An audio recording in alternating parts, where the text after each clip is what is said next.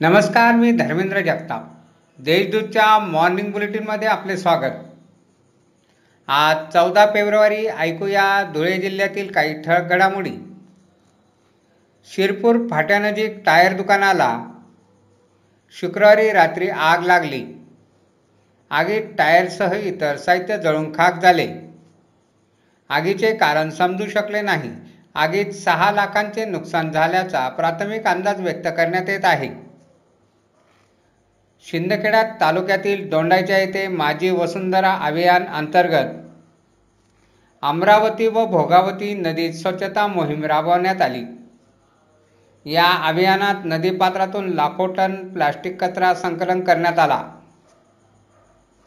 धुळे येथील भाऊसाहेब हिरे शासकीय वैद्यकीय महाविद्यालयातील प्रयोगशाळेत आतापर्यंत पंच्याण्णव हजार पाचशे सव्वीस कोरोना चाचण्या करण्यात आली. वैद्यकीय महाविद्यालयात गेल्या वर्षी एकोणतीस मार्चला प्रयोगशाळा सुरू करण्यात आली होती. उत्तर महाराष्ट्रात ही कोरोनाची पहिली प्रयोगशाळा होती. सभासद व बँकेच्या कर्तव्याशी कर्मचाऱ्यांनी प्रामाणिक राहून सभासद व ठेवीदारांचा सन्मान करावा. गटतट विसरून एका दिलाने कामाला लागावे.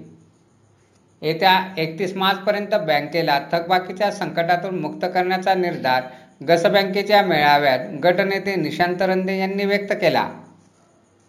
शिंदखेडा तालुक्यातील आमराळे येथील शेतकऱ्याने पपई पिकाला भाव मिळत नसल्याने व शेतामधून माल बाहेर काढण्यासाठी रस्ता नसल्याने त्या शेतकऱ्याने नैराश्यातून पपई पिकावर रोटावेटर फिरवून हाताशी आलेले एक एकावरील पपई पीक नष्ट केले.